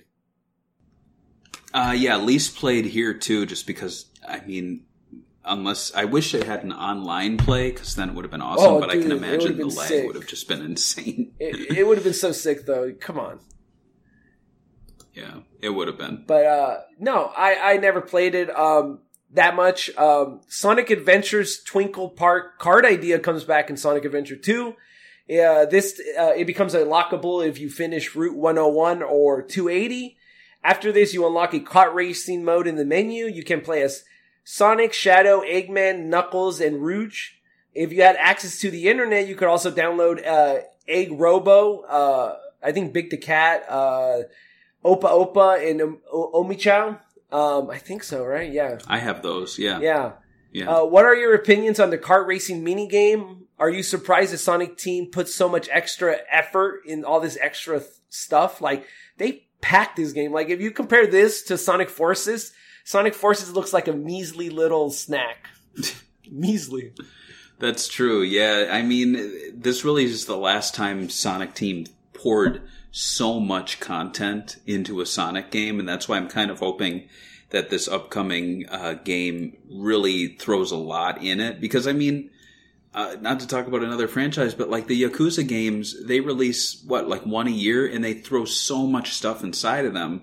It's time for Sonic to do that. It's time for us to have like tons of different mini games, like some deep A life simulator. Like bring it back They need to, because they need to build it up slowly. this game racing sucked. Like let's be honest, Yeah. the racing thing in this game it wasn't great, but there was so much content in the game that it was excusable. You were like, we didn't need this. It was a fun little mini game for one of the stages, but the fact that it's a full on racing game too, like okay. I'll take it. and it. then the, on top of that, the fact that we had Opa Opa in it, that was sweet. You oh, know? Oh, yeah. Yeah. I loved it. So I, it's funny because it's like, it sucked. I loved it. You know? yeah, that's it, when you make a good single player game and all that extra stuff starts coming. I love it. So it's kind of like the kart racing game, uh, mini game in uh, Yakuza Like a Dragon. It's really janky, but I, I love it because of the story they built around it. it. It's just something extra. It's a great game already. So Right. yeah, I want to talk about the downloads for this in the, during the Dreamcast era. Um, hmm Sonic Team actually slowly started dripping these free DLC packs. Uh, the first one was like the Sonic theme menu that basically just changed the menu and the graphics and the voice clips to Sonic talking. This was released on uh, I did that. 6 2301, so literally the day it came out. Um, so Mhm. day one DLC, baby. Sonic Adventure 2 had it. Um, the second one was uh, High Speed Rail, which came out the ne- the month after uh, on the 13th. This was just an oval shaped Mhm. uh, car racing, uh, uh, you know, uh, track. Then they had this Tails theme file uh, that same month, in the end of the month. Then in September they released the Fantasy Zone, which I think pack, which is probably one of the bigger packs, which gives you an Opa Opa shaped racetrack. Omi Ochi, O- Omochao writes Opa Opa to victory. This was released in September 16th.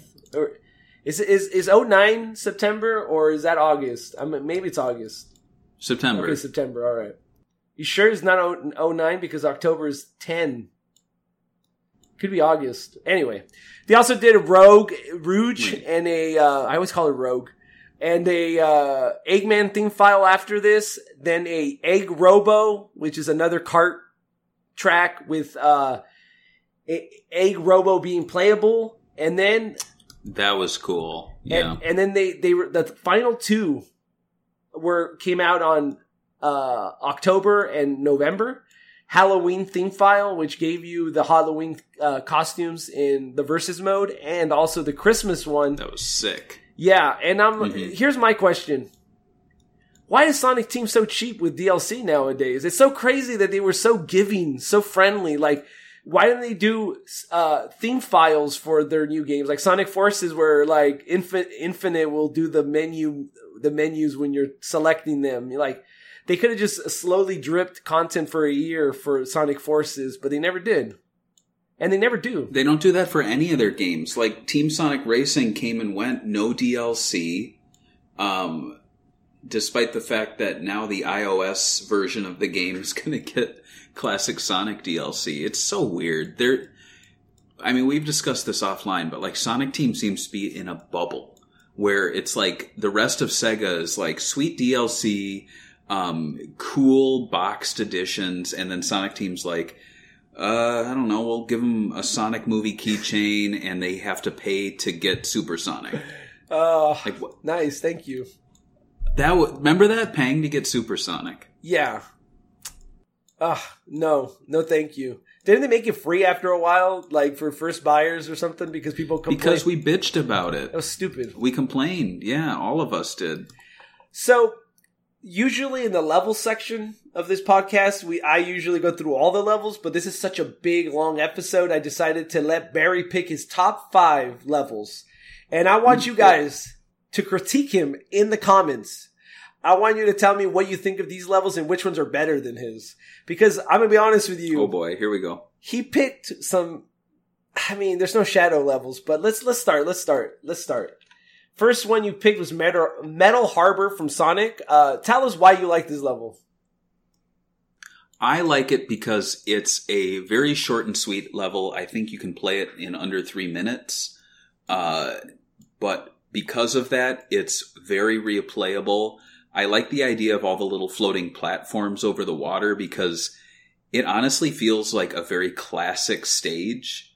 And that is until you unlock the Green Hill Zone at the end of the game. But I feel like this comes, I, I just feel like this one comes closest to feeling like a 2D Sonic game in 3D.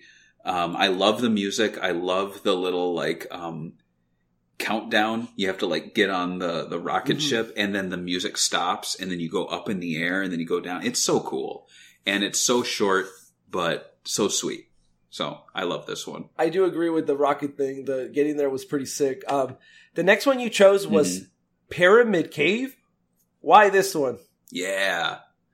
I love any ancient Egypt level in like anything. When I was a kid, I was really into ancient Egypt. I still kind of am. I think it's cool. I like the aesthetics. Um, and then in this stage specifically, I mean, obviously it's not like ancient Egyptian music, but the music itself is very cool. Uh, it's got some great guitar riffs and I like the gimmicks. I also like how it feels. It, it, it comes closest to feeling like the Lost World stage from Sonic Adventure, which I always think is a very strong stage that not a lot of people talk about. And there's just cool things like you speed up a lot and then you slow down to do a puzzle and then you speed up.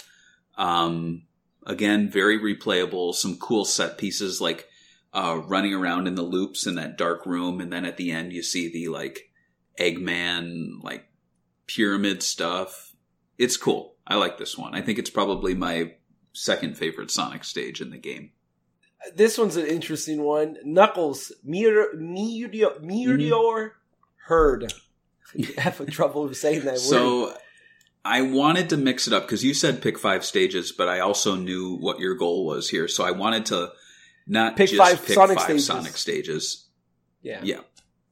So, so this is my favorite Knuckles one, mainly for the music. I think this is such an awesome, catchy tune. Um, but on top of that, like it's Super Mario. Uh, what what is that game? The the um Galaxy. the, the one where Galaxy. Yeah, it's Super Mario Galaxy before Super Mario Galaxy. And I just thought it was so cool running around on these little planets. And to be quite honest, like it worked really well. Like it was not janky. The fact that you could fly onto a planet and experience its own gravity and then jump to a different one and fly. It was just so much fun to explore. Um, and yeah, I mean, I, I just think it's probably the strongest Knuckles stage in general. I, I'll agree. I'll agree with that. I'm a Knuckles hater, but that was definitely the one that always stuck in the back of my mind when I thought of him was the Little Planet one, especially because Mario Galaxy copied them. Um, the next one you got was uh, Eggman Weapons Bed. Why this one? So this one's kind of a weird one, just because you know I, I did crap on the um, shooting stages. You did. But what I like about this one is because I enjoyed um, Metal Harbor so much, I thought it was really cool to go back and play a stage I enjoyed so much as Sonic, but as Eggman, and to have the different mechanic in the same sort of environment. So it let me slow down a little bit more and appreciate all the little things like the uh, uh, fighter jets parked off to the side, um, just getting to look at like the textures and everything a bit better. So it was just, it was a kind of a fun new way to experience a stage I already really enjoyed in the game. And it's an aspect that I enjoy in general about Sonic Adventure 2 because I just think it's cool that you can, you can play like a Sonic section, but then in that same stage, experience it as a treasure hunt or as a, a shooting stage. And I think my last pick will definitely exemplify that even more. So yeah, let's talk about your last pick. Last story, Cannon's Core. I don't want to do spoilers, but Yeah. this is the end of the game, and uh, I'm assuming you liked Yeah. how it tied it all together. I did. I thought it was really cool to have all the different characters playing kind of like one stage after another, but also talking to each other and like referencing what they were doing next.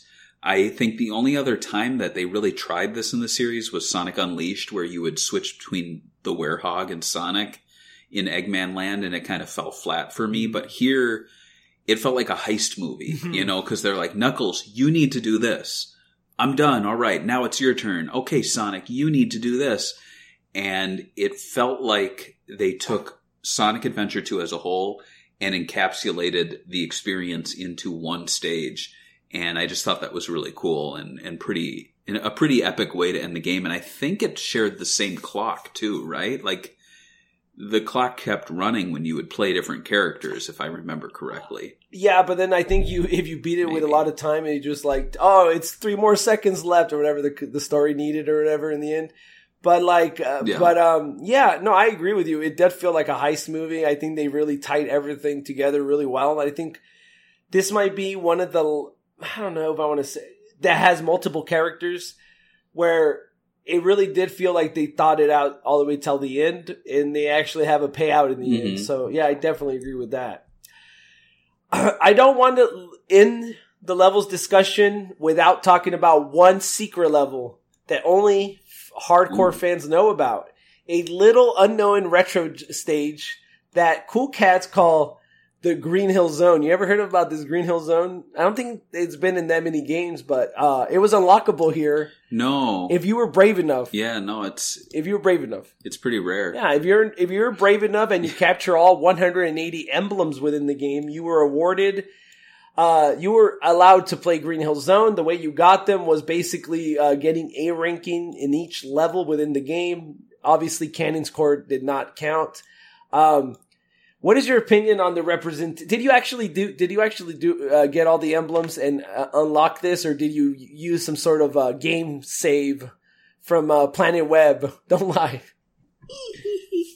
I went to Booyaka. I knew it. dot com and I I downloaded um the uh, The down. the complete save file and I loved it. I thought this was such a cool addition. It was like the ultimate celebration of Sonic's uh, 10th anniversary. And you guys again, you got to remember like at the time Green Hill Zone was not everywhere. It's not like we were seeing it in tennis and racing games and things like that. Like this was a huge deal to not only see it again, but to see it with those Sonic 1 aesthetics, but in fully realized 3D. Like it was huge. And now here we are in 2021 and people are like, oh, Minecraft has Sonic. and Green Hill Zone. Look at all the references. And I'm looking at it and I'm like, that's cool. I feel like Lego did it already and Oh, half a dozen other games. It's just, it's not as special anymore. And I think this was the first and only time that it was truly special to see like a retro stage brought into 3D. I think that was really cool. And, and it's just a shame that it was so hard to unlock.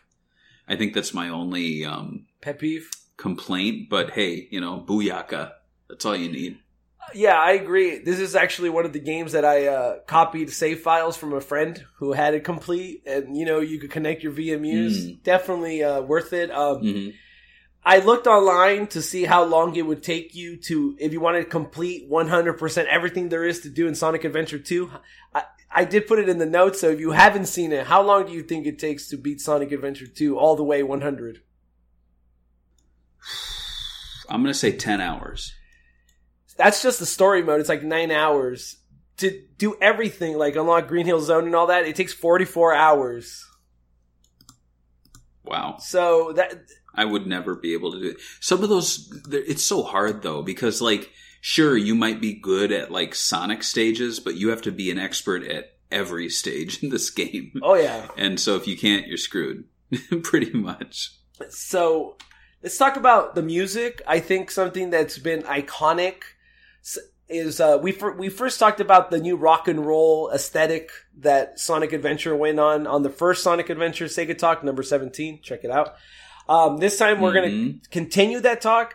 Uh, surprisingly, only three composers, if you're looking at the picture on YouTube, the three top ones are the returning ones, came back from uh, Sonic Adventure. I think they also had five people working on it. This game also had five people working on it. Fumie Kumatani, who we talked about before, she started her career at Sonic Team during during uh, doing nights, and she stayed there till Sonic Colors. Kenichi Toka, Tokai to, Tokai, I can't even say his name.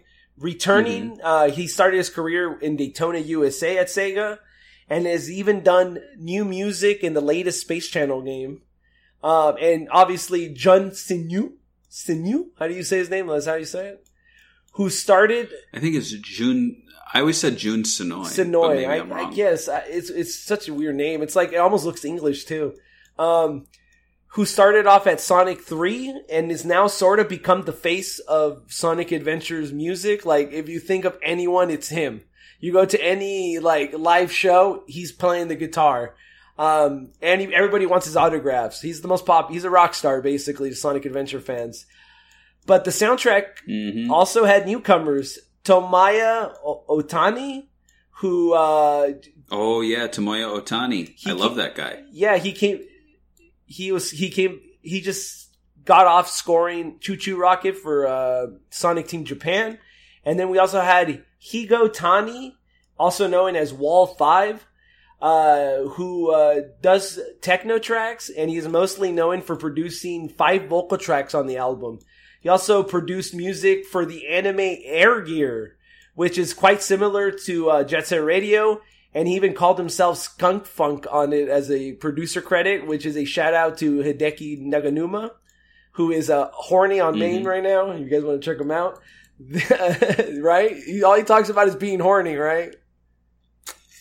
I asked him. He said he likes. He was like, I like. I like boobs, and I like girls with no boobs. And I was like, "Do you like men with boobs?" And he didn't. He didn't reply to me. He he quote tweeted us, by the way. He did. He's like, "You guys have boobs." all right. oh, Yeah, did. He do that? Um, the time we. this time we we're not going to be listening to uh, any of the tracks on there, but let's. But I did go through an article talking about the most popular tracks via Spotify Play. So I'm hope I'm going to count down from the you know five to one, and tell me if you're surprised by these uh, these tracks. Won't won't stop, just go for Greenfield Forest got um, got seven hundred thousand views. I'm assuming this is a, lo- a while back, so they might be more inflated now.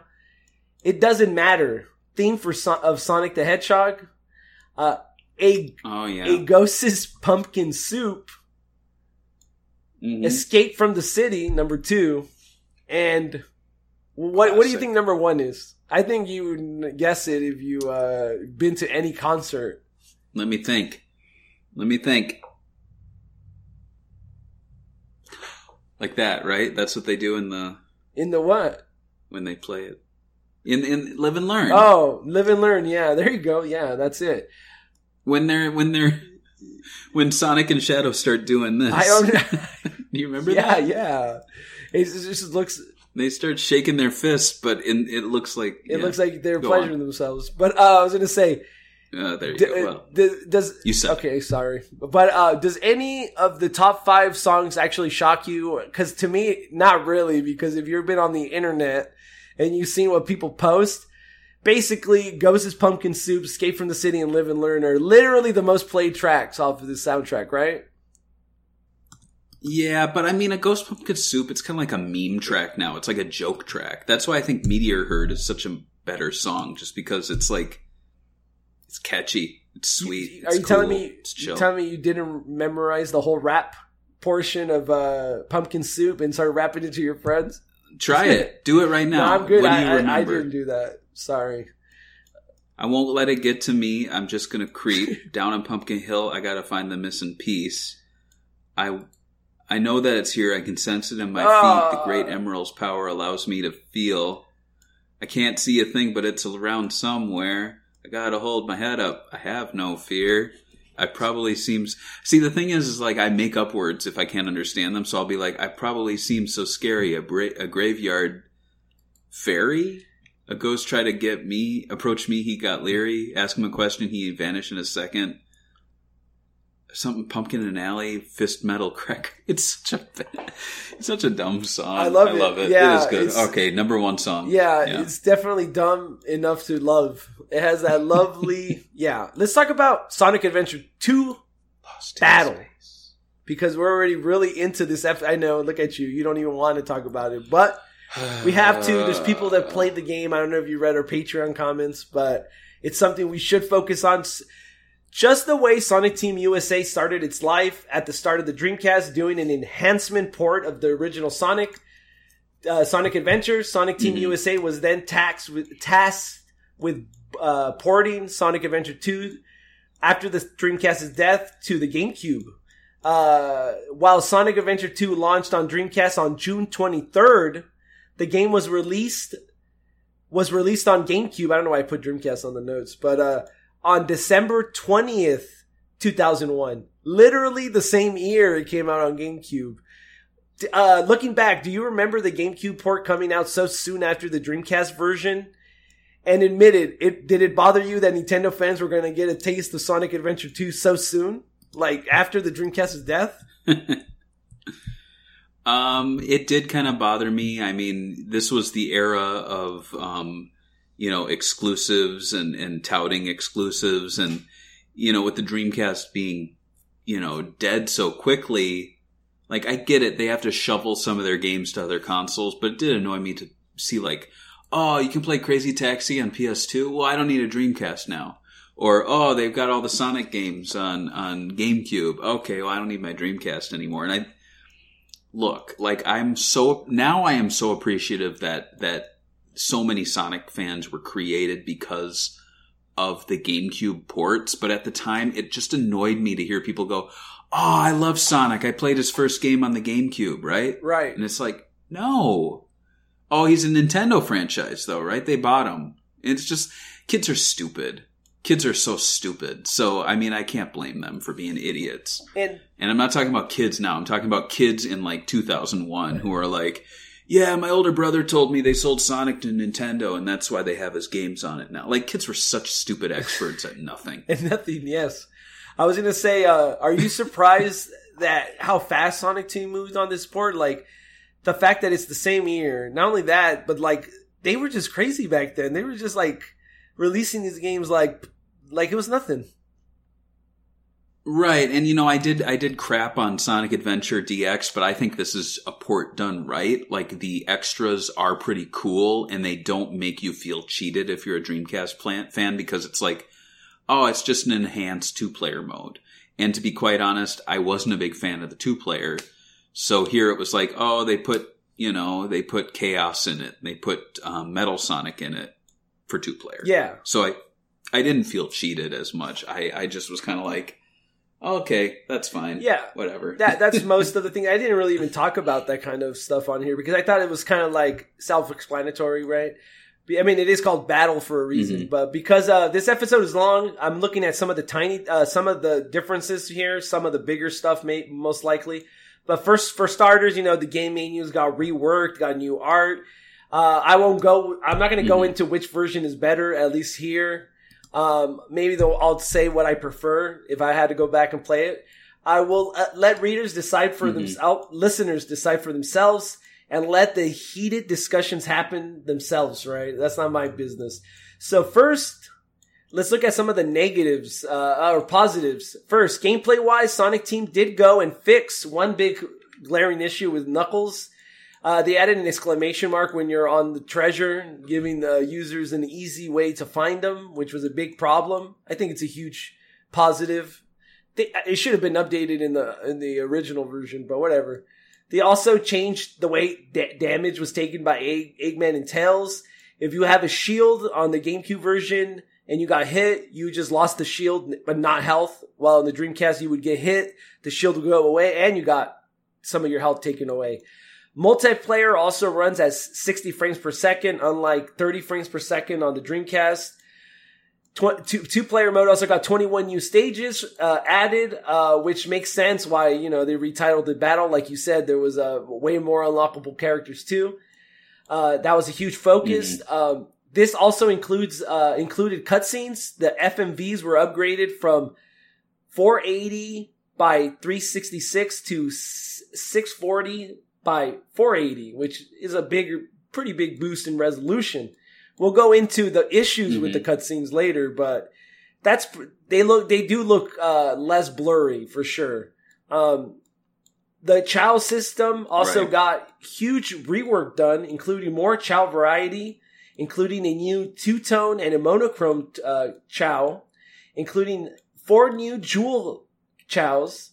Instead of transferring the Chao from the VMU, the new uh, GameCube version allowed you to. Uh, oh, there, there was also karate. I don't even know if I mentioned it, but there was uh, karate added to it. I wish that one was on the Dreamcast. The karate. It's like that's such a. It's one of my favorite modes in the GameCube version. That I'm surprised they didn't, but they also. obviously, the VMU game Chao Adventure 2 isn't in here, but they had a thing called Tiny Chao Garden, which was a 16-bit type mini game instead of the one-bit VMU. I don't even know how many bits the VMU is. Um, I, I'm, I'm gonna say this: if you had the cart, you had to have like an other cart of Mario. Like you had to have like have Sonic Advance one through three or Sonic Spinball or whatever on the Game Boy Advance to be able to transfer it. Um, my thing with it is like I've never seen anyone with a uh, GBA cable in my whole life. Have you? Have you ever met anyone with a GBA cable? Please tell me.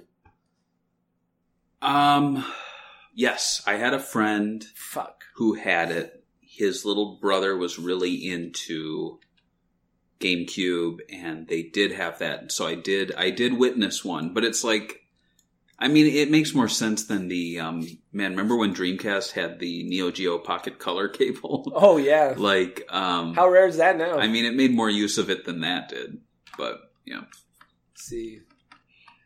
Uh, Neo Geo Link Cable Dreamcast. I was gonna say, oh, you oh look. yeah, dude, it's like four hundred four for a bucks. It's like four hundred bucks. And I remember I was at Video Games New York probably 15 years ago, maybe 14 years ago. They had a dozen of them, and they were like 20 bucks each. And I was like, "Oh, that's cool," but I don't have a Neo Geo. Whew. That would have been gold right there. Well, I did buy Illbleed at that visit, and now that thing's insanely expensive. I got it for 15 bucks, so that was a win. So there are a few negative things about Sonic Adventure 2 Battle, right? Um, this is something that I've been posting on Twitter. If you follow us, people got upset, uh, and they've been fighting in the comments section on Twitter, which I'm not surprised. Let's talk about some of the models and the, how they they're slightly changed, but like if you as you could tell right here, Sonic they say they're higher resolution, but there's one thing I noticed if you look at Sonic shoes here, the Dreamcast has more detail. Am I going crazy or something here? Like the shoes have No, yeah. And so they also made him more skinnier and taller in the GameCube version. Just slightly. You see it? it's almost like they squished the picture. Pretty much is what it feels like, yeah. Like he looks, even his shoes look higher. They look weird. And then if you look at the uh the next one is the egg ro- uh the egg robo that you ride. Uh this one you can definitely tell that the quality Yeah. of textures are different. The light in the front on the GameCube is bigger. Um which is weird. Little designs like that always weird me out, but if you look at the gun uh on the left-hand side that is green, the logo is definitely more and easier to see on the Dreamcast version and there's more detail on the on the red um like the the the scratches Right. Yeah, I remember the just the textures in the Dreamcast one, especially in those like later stages on the spaceship were insanely sharp.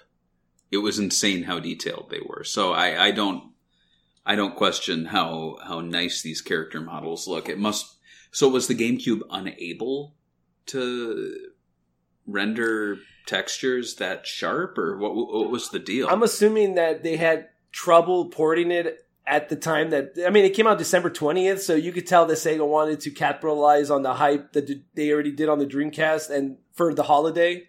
And it like barely even made the Mhm. holiday by 5 days. So I'm assuming that was their idea and they were rushed, which is classic Sonic team fashion, right? Um, the next one is uh, Rouge, the Bat model, and you could tell they made her less thick. I mean, that's the the only way to describe it here. She's skinnier on the other one, not by much, but if you look at it, look at her hips and stuff. And her sh- and the shadowing is Hmm. different too. There's no shadows on the other model. It's weird. And her shoes are in pink on the bottom. Like they changed little things. I don't understand. Sonic Team being like George Lucas or something, where they have to change just the, like the smallest things. I like I like Dumpy Rouge there in the Dreamcast. Me too. I like that. Me too. It kind of g- gives you a different look of, of a character, you know. Uh, another She's cute.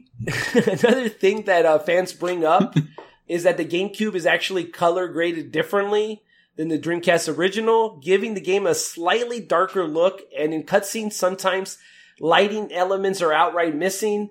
And uh, there's other things too, where shadows are missing too. Like there wasn't the same shadowing effect. Here's the first one I posted on on Twitter. this is uh, the, obviously if you look in the back, the the Eggman light neon light sign is missing on the GameCube version. Um, Tails looks weird, right? Look at how he's looking at Sonic's Look at crotch. Tails on the. Ga- He's like this. Hey, Sonic. oh, Sonic. He looks like a janky action figure. Yeah. Uh, I, I, I mean, you could tell right here that the coloring is a little darker. What do you think about the coloring difference? Is Yeah. that that much of a big deal? Or which one do you prefer, the coloring? Well, I mean, I I was the guy who would get into arguments with people over how the Xbox 360 version of Sonic Unleashed was superior because the PlayStation 3 one had windmills that were missing their windmill. So, yeah, if if you're going to show me this, I'm going to say the Dreamcast is superior just because the uh, neon lights are there. you know, like it's little things. Like that's why I didn't like DX because I saw screenshot comparisons and I'm like, why did they make the um, building behind the Chaos Zero fight like less interesting? It makes no sense. They do that here. They redesigned. It's so weird, but it's never a better choice. Yeah, they do that here too. I was looking at some. You could go in the uh, the cutting room floor. There's a comparison with the pictures and everything next to each other. And I'm gonna be honest with you, like the computer screens, they like completely changed. Little things like that. It almost makes it seem like uh, why would you redo all this for no reason? I don't know. Sonic Team's a weird company. Um, here's the Sonic in prison where he went for being horny. Um, on the Dreamcast version, there's a lot more shadows where the bars and everything. The GameCube just does not have them at all. Uh, that's not, I think that adds a lot more mood to the scene, just having the shadows Mhm. like that. So I'm gonna have to say that, uh, definitely kind of hard to side with the GameCube. I mean, is, are kids not gonna like Sonic Adventure 2 Battle because of stupid shadows or a light, a neon sign? No. But if you're, oh, if you're, you should play both most likely, in my opinion, but definitely the single player Right. aspect of it, I gave it to the Dreamcast version, even with the better, uh, higher resolution cutscenes. The next one is that they changed the DLC costumes for the uh, Phantasy Star Online. They redesigned them for no reason. What? Why? Why? Look at this. Isn't this a monstrosity? I hate it. Also, one more that I added in the end, but I didn't put it on here. But uh, in the Dreamcast version, you get to play on the two-player mode as Big the Cat, one of the most iconic characters of all time. In the GameCube version, they changed him to a Dark Chao. Who cares? Dark Chao. They're not even in games anymore. Right. You could play as him in Eggman's Walker, and it was like a super cheap, like character swap. Yeah. But it was so cool. And then and then they replace him with a pretty cool, like really well designed like thing that is not as cool because it's not big. It's like a case of like, oh look, we tried harder this time. People are like, but where's Big the Cat? you know? so there was also a 2012 version. I did read up about it. I didn't put it in the notes, but uh okay, this is what I don't get about Sonic Team. So the 2012 version is based off this version, the GameCube version, right? But they brought Mhm. back Big the Cat. They put him back in. They took out the Dark Chao. Cool. But they took away like uh Chao Karate from the the the 2012 version. So it's like, what are you doing, Sonic Team? You're like adding things from the Dreamcast version and eh, omitting like new features from the GameCube version. Right.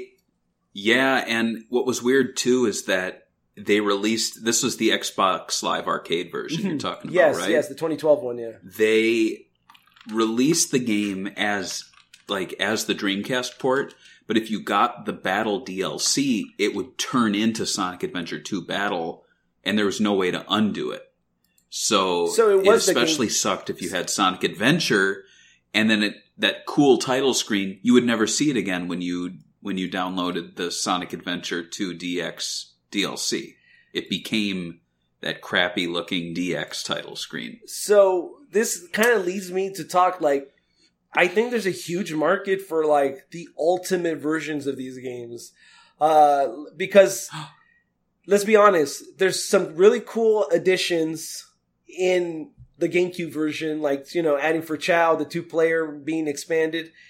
But also there's some stuff that Dreamcast Right. did better. I mean, isn't there a way to combine all this and having the ultimate version? Something like Sonic Colors Ultimate, maybe? I don't know. Well, exactly. I thought that's where you were going Yes. with this because my hope is that Sonic Colors Ultimate opens the door for like an ultimate release like twice a year. Like there's no excuse not to give us Sonic Generations Ultimate, Sonic Unleashed Ultimate, Sonic Adventure 1 and 2 Ultimate. Like just do it. Even if it's like a simple port, like if it's not like a total remake or remaster, I think it would be awesome. I'd love it. I wish they'd do it. I, I do too. I think a lot of fans have been clamoring Yeah. for this, and uh, maybe Colors, if it does well, they'll open it up for more. I have a feeling they're going to do Unleash first before they do any of the other ones, but I'm hopeful that we get like an ultimate version of Sonic Adventure 1 and 2 uh, with all the best features, with some stuff to toggle in and out. Um, that'd be cool. Uh, I think we, I think fans deserve it, especially new fans that never experienced these games. Maybe they could just remake the whole thing like a Kiwami title on the new engine. You know, who cares? In the end of the day, as long as it plays good and it's a good game and a good remake, people will love it. Um, okay, so since recording, there isn't a Sonic Adventure 3. A lot of fans online have been kind of fighting that that we already got Sonic Adventure 3. Um, I don't know if you've been in these forums where people talk, this game's actually Sonic Adventure 3 is a spiritual successor. Here's an interview from Iizuka, and he said it in the interview. Um, because, Right. uh, yeah, so some of the titles that people call, call them, uh, I guess, spiritual successors. Sometimes it's because it has adventure in the name. Sometimes because the gameplay has similar things. First one is obviously Sonic Mhm. 06 because it has a hub world, a fleshed out story, multiple playable characters, and two new hedgehogs, Silver and what is it? M- M- Malfit? Ma- Meph- Mephiles? There you go. Yes, you're right. I think. And uh, he- yeah. he's supposed to like be tied to Shadow. I forgot about this story to be honest with you. When I was looking at cutscenes, I was like, actually, it's better than Sonic Adventure Adventure Two the way they captured the movements. but the story itself, right. it's not and lucky great. us, we don't have to do a we don't have to do a Sega Talk because that was one of the earliest Sega Talk episodes we did was Sonic 06. I kind of wish we got it back though, because like I, I mean, I enjoyed talking about it, but it was we didn't got the we didn't have the format done yet, and we just had like somebody from Sonic Retro come up, and then we kind of just went we lost ourselves. Are you saying? Are you saying? Are you saying we're gonna do Sonic 06 again? I don't know. Maybe, maybe, maybe. We'll see. There's a lot of Sonic titles we need to get. We need to get to. The other title people say it is is uh, Sonic Unleashed because it was called Sonic World Adventure in Japan.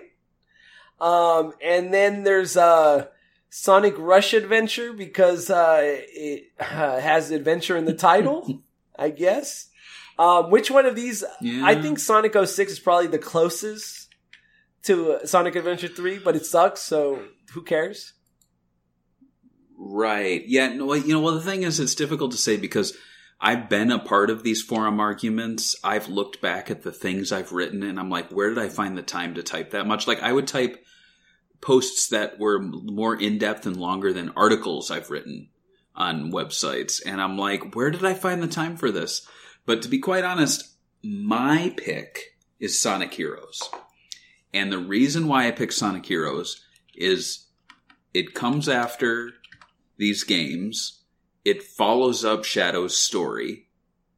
It, I mean, it, it, it ties into uh, Shadow the Hedgehog, which is kind of like the Ann Knuckles um, spin-off that kind of completes the story. So really, if you're looking at like the Sonic Adventure saga, it's Sonic Adventure, Sonic Adventure 2, Sonic Heroes, and Shadow the Hedgehog.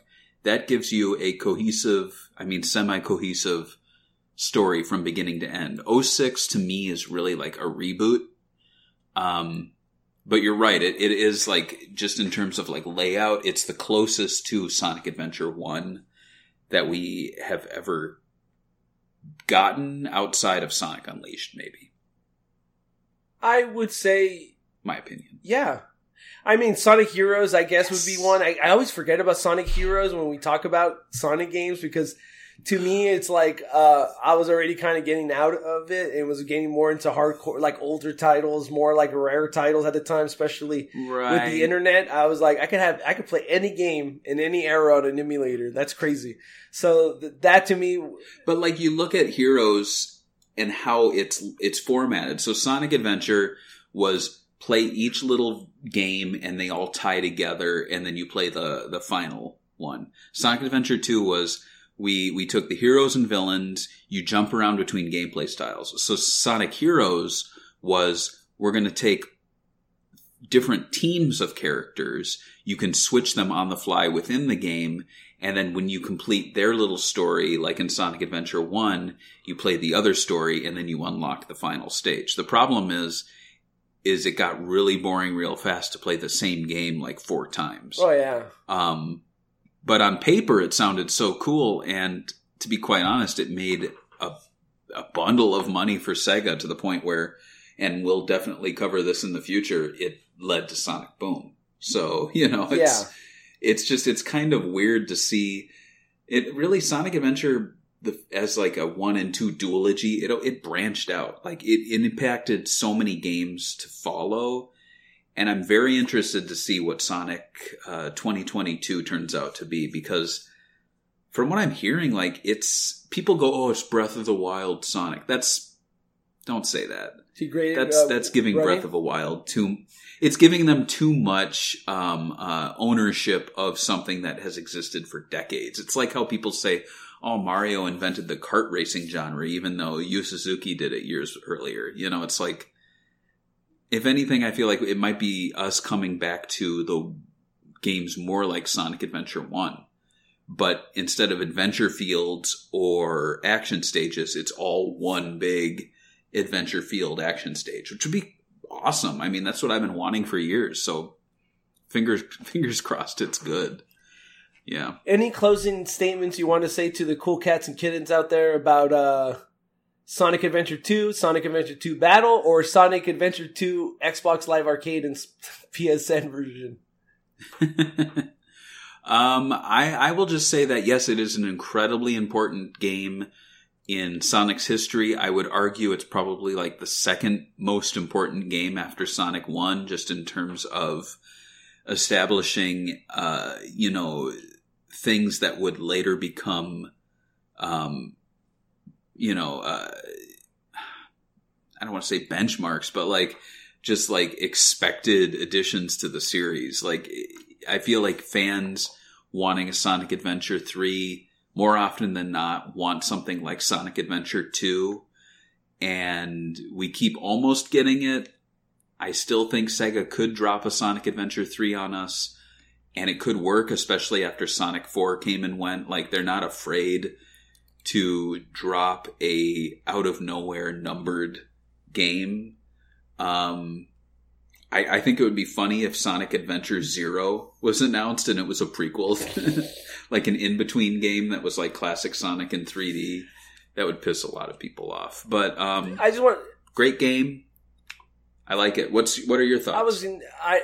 I don't. I don't have many thoughts. This is introduced a lot of new things, like the somersault, uh, the grinding, shadow the headshot, gun. Some of it is good. Some of it is Mhm. bad. Some of it is uh, overused already. I think like Shadow needs a purpose to be in games. In this game, he has a purpose, and I think that's what makes him so good. And I think that's why it made it made so many you know generations of Sonic fans like him. This is the game you want to play to like Mhm. Shadow.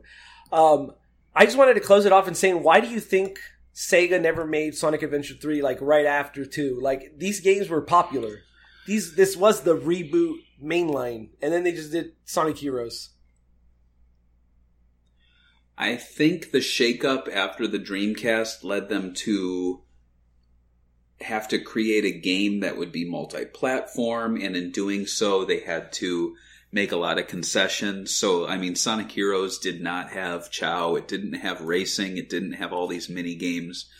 It honestly was a very small game by comparison, especially given the fact that it's the same game four times. Yeah. Um, it just seems bigger because you have so many characters.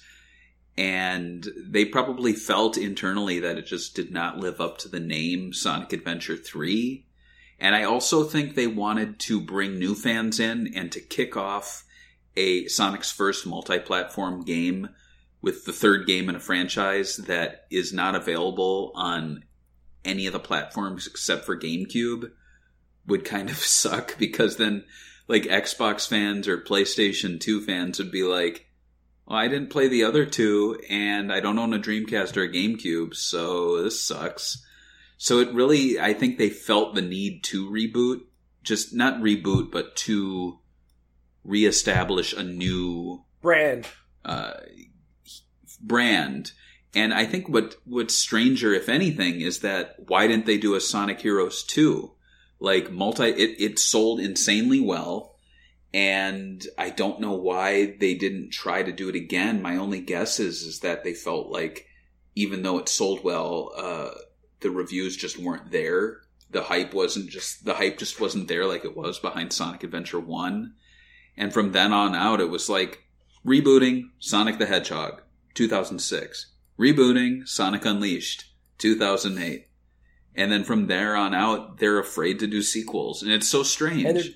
The only time we have ever had direct sequels to main series games was Sonic the Hedgehog 2 and Sonic Adventure 2, right? Yeah. It's weird, right? Like even Generations was such a hit and they didn't think to just do Sonic Generations 2. I don't think people would have been angry. Honestly, like make it a, a 5-year thing like for the 25th anniversary you do Sonic Advent Sonic uh, Generations 20 30th anniversary, you know like they're afraid. I don't know, and I guess Sonic Adventure 2 is kind of like the end of sequels. We're not going to see Forces 2. No. That's for sure. Definitely not. I don't know. Maybe this 22 22 game becomes so big that they're like, this is this, this is the future, and we're going to do like two and three, and I don't know. We'll see. I hope so because I'm tired of this pivoting. I'm tired of them going, oh, every game is a standalone title with its own little subtitle. You know, it's it's time to be like Yakuza. I I don't think they need to be afraid to get to Sonic Four for for like a 3D franchise, like Sonic Rangers 4, if it's good. Don't be afraid to do that. yeah. And uh, that's Mm. Mm. everything for this episode. Do you uh, want to kick off the ending by reading some of the Patreon's comments, which are some are pretty long. People have some strong opinions when it comes to Sonic Adventure 2. I've noticed. That's true. Um, well, yeah. So if you support us at any level on Patreon, we will read your memories at the end of the episode. Um, so let's get into it. We have Alexa Carroll, who I believe is a new backer. So welcome.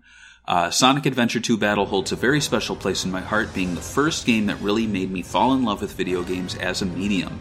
While I had played and enjoyed many games before this, I hadn't experienced one that was so seamle- seamlessly melded a narrative and gameplay together in a way that enhanced both. I was so used to games with excuse, um, with excuse, plots, and games without any story at all. So when I saw that opening cutscene of Sonic jumping out of a helicopter, saying a cheesy one-liner, and jumping straight into a level that kept up that energy and excitement, my kid mind was blown away. I had no idea video games could do something like that, and it really opened my eyes to what games can do. I'll never forget my memories with this game, replaying the levels, spending hours and hours racing Chao, playing the multiplayer with friends and family, listening to the soundtrack, which sounded like nothing I've ever heard in a game before, being shocked to see Green Hill Zone as an unlockable stage at a friend's house and replaying the game from the start and getting stuck on Pumpkin Hill each and every time before I got a memory card. Oh god, I'm having flashbacks to Sonic Adventure 1 when that happened to me. Um, although nowadays I have my issues with it, like with how I think the story has a couple tonal issues and how I think the gameplay is too linear um, for its own good. At the end of the day, I can't help but still love it. Happy 20th verse. 20th anniversary to the game that made me a fan of Sonic, Sega, and video games as a whole. And D- Daniel Andres replied, Amen to that, sister. What a beautiful game indeed. right? I like that. Um, next up, we have Nicholas Schaefer.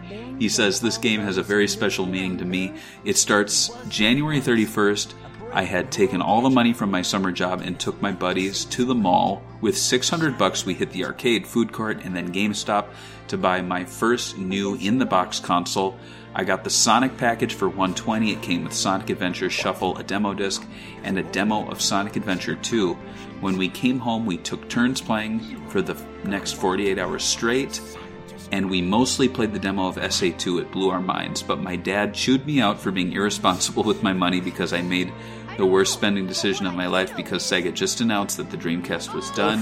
He was so wrong. You're wrong, Dad. The first, the worst financial decision I ever made was selling that console to buy a Wii, only to pay three times more money to buy it back two years later. Um, Do you remember that fact? and then he added, "What with that? It was like a, a Sonic bundle." Yeah, it, it came with Sonic Shuffle and Adventure. I remember I sold. I had a, a, a N64 at the time. I already had a Dreamcast, but then I sold it because it was such a good price, Mm-hmm. 120 with two games, to just get the Dreamcast, the, another Dreamcast. That's how good I thought the price was. I had no idea. I didn't know it had the demo. Did it? I don't know if it had the demo, That's interesting. but I do know that it had uh, they had uh, Shuffle in the first game. I know that. I'm not sure about the demo though. if it did have the demo, there's no way it was any special packaging because I would have heard about that. How people are like, "Oh, did you get the SA2 demo in the cardboard sleeve? It sells for six hundred dollars on eBay." You know, like that sort of thing. Yeah, Um, Nicholas added, Patreon thoughts are going to need their own podcast. And then Daniel said, maybe they should split this into two parts. We're having intermission. Well, here we are uh, nearing the two hour mark, and we are not doing that, Daniel. We are doing everything right now. Um, so that, that does it. Those are the memories. And uh, Sonic Adventure 2. Thank you so much. I had the strategy guide next to me the whole time. I never got to show it, but maybe I'll uh, Instagram that uh, post that out there for you guys. thank you. Wrap it up. The next episode is your episode. Do you want to tease anything? You don't even know. well, Jesus, I'm. I don't even know because I am having a new baby, so I am gonna be in Babiesville. So maybe I'll pick something that'll be easy to easy to record So- and easy to cover during that hectic time. bo- Am I gonna pull the snail maze card? Is that gonna happen? maybe, I was gonna say Dun, dun, dun, If he's born near the dun, dun, 23rd? dun, dun, dun, dun, dun. almost Sonic's birthday. That's pretty good. Eggman. I tried to make it happen. know. I, tried to make it happen. But hey, that means I get to watch the concert tomorrow. And there's a video going out by Sega, which I think I will be in, so keep your eyes peeled. That's it for this episode of Sega Talk. Catch you guys on the next one. Bye. Bye. I.